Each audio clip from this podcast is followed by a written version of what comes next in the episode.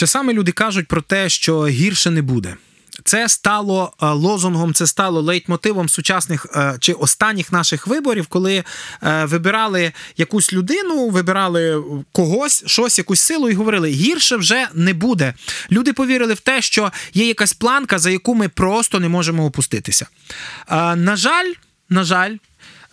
Реальність така, що найчастіше за цією планкою гірше вже не буде, просто немає уявлення, але не реальності, тому що гірше виявляється може бути. Чому?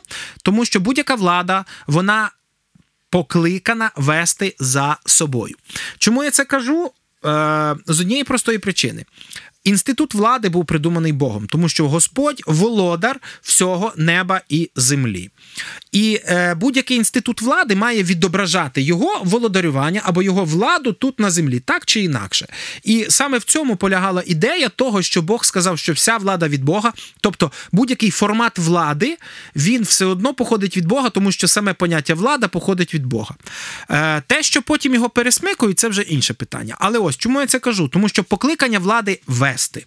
І чи хоче влада, чи не хоче, але вона веде за собою так чи інакше. І навіть якщо вона влада каже, що вона не веде. Це теж позиція, і це називається позиція анархія, або це називається охлократія, або це безвладдя, як хочете, і воно воно все одно є певним баченням, як вести. Чому я це кажу? Тому що насправді е, багато людей, багато християн, які купилися на цей термін, що гірше жити не буде. Е, ви знаєте, е, вони помиляються і забувають історії, які були записані в Біблії. І ось сьогодні під цим е, слоганом, що гірше бути не може, але гірше буде. Ми з вами згадаємо одну історію: от злет і падіння ізраїльського народу буквально за декілька за декілька років. Що мається на увазі?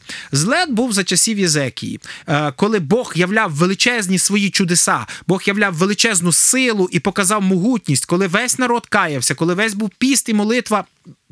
До Бога е, звернення всього народу, і Бог захистив, Бог благословив. Ізраїль був благословений Богом, і було дуже багато яких речей, які ми знаємо. Про це говорить, до речі, Біблія. І ось Єзекія, великий цар, помер. І замість нього став Манасія, його син. І ось цей син правив 50 5 років. Це один з найдовших термінів е, правління будь-якого царя. Тобто він з 33 е, розділ другої книги Хронік, воно так і починається. Манація був віку 20 літ, тобто 20 років, 20 років, коли він зацарював і царював в Єрусалимі 55 літ. І ось дальшика, і робив він лихе в Господніх очах за поганською гідотою тих народів, яких вигнав Господь сперед Ізраїлевих синів. І ось далі починається дуже цікава історія.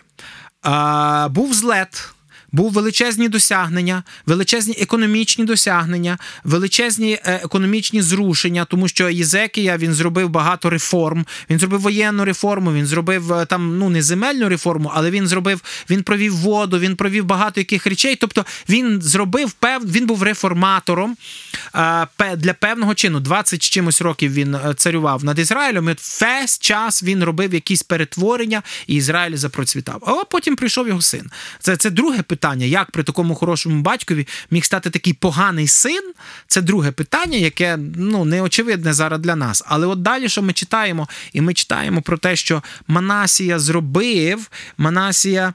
Е- Ввів е, Ізраїль е, в гріх, і е, він ввів настільки сильно більше за тих хто до нього були. І ось далі є дуже цікавий вірш. Дев'ятий вірш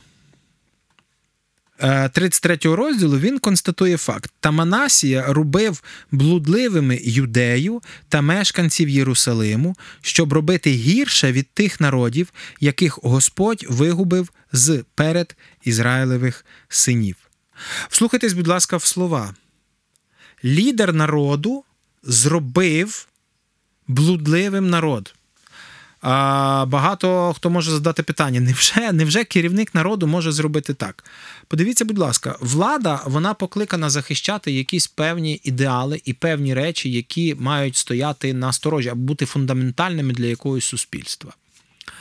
І якщо керівник держави свідомо порушує ці фундаментальні закони, то прості люди, дивлячись на це, вони не задаються питанням, що він поганець, що він там нехороший чоловік чи ще щось. А вони задаються питанням: раз йому можна, значить мені можна. Якщо президент держави вільно може переступати через пункти Конституції, Карного кодексу, рішень суду і говорити, що мені здається, що так буде правильно, все, до чого він привчає народ, це до того, що так можна поступати, виявляється. І поступово таким чином він вводить. А пункт номер один влада завжди веде. Це її е, основна функція вести в правильному, організовувати неорганізованих людей і вести їх в одному правильному напрямку. І тому, коли ми питаємо, як може так от верхівка може ввести у фашистській Німеччині верхівка ввела цілий народ поступово в те, що вони не тямили що вони роблять величезні звірства. Вони думали, що так і треба поступати постійно, завжди і всюди. Верхівка ввела, верхівка цілого в Радянського Союзу ввела за Сталіна да, е, в такі, що що сусід сусіда здавав да, за за дріб'язок і вважав це правильним, коли того розстрілювали, бо той оселедець загорнув е, в, в газету Правда, де був намальований е, портрет Сталіна. І це він зневажив Сталіна. Тобто, ви розумієте, влада вводить. І отут виникає питання, що а де ж християни мають бути? І отут християни вийдуть як сіль землі, тому що тут вони мають виступати, як казати, почекайте, почекайте. Але то, то, то і то не залежить від того, що керівник нашої держави його може переступати. Сіль землі якраз і заключається в цьому.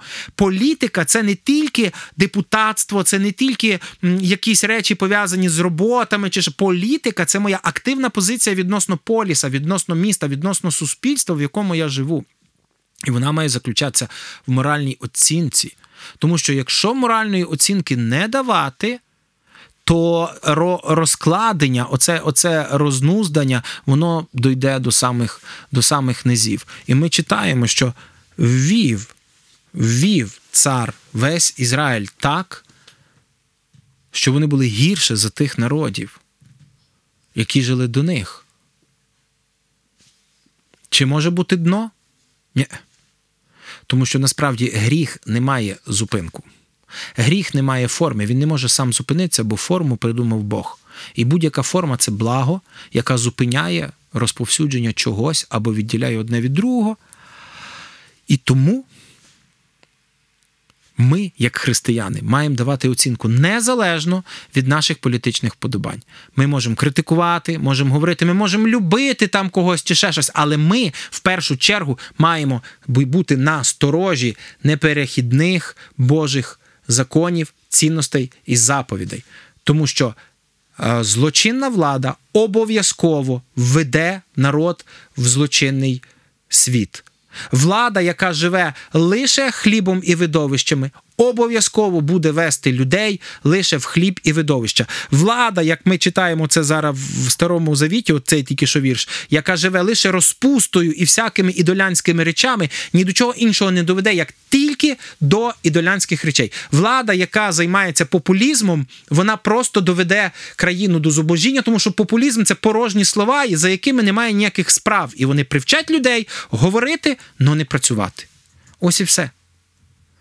І якщо християни не стоять на сторожі, а це, до речі, політичне одне з заяв чи політична ситуація, якщо вони не стоять на сторожі тих речей, на яких має базуватися суспільство, то нема чого дивуватися, що народ піде туди. І ви знаєте, що сталося найцікавіше? Найцікавіше стало, що це стало настільки глибоко, що прийшли і завоювали. Бог покарав через цього царя цілий народ.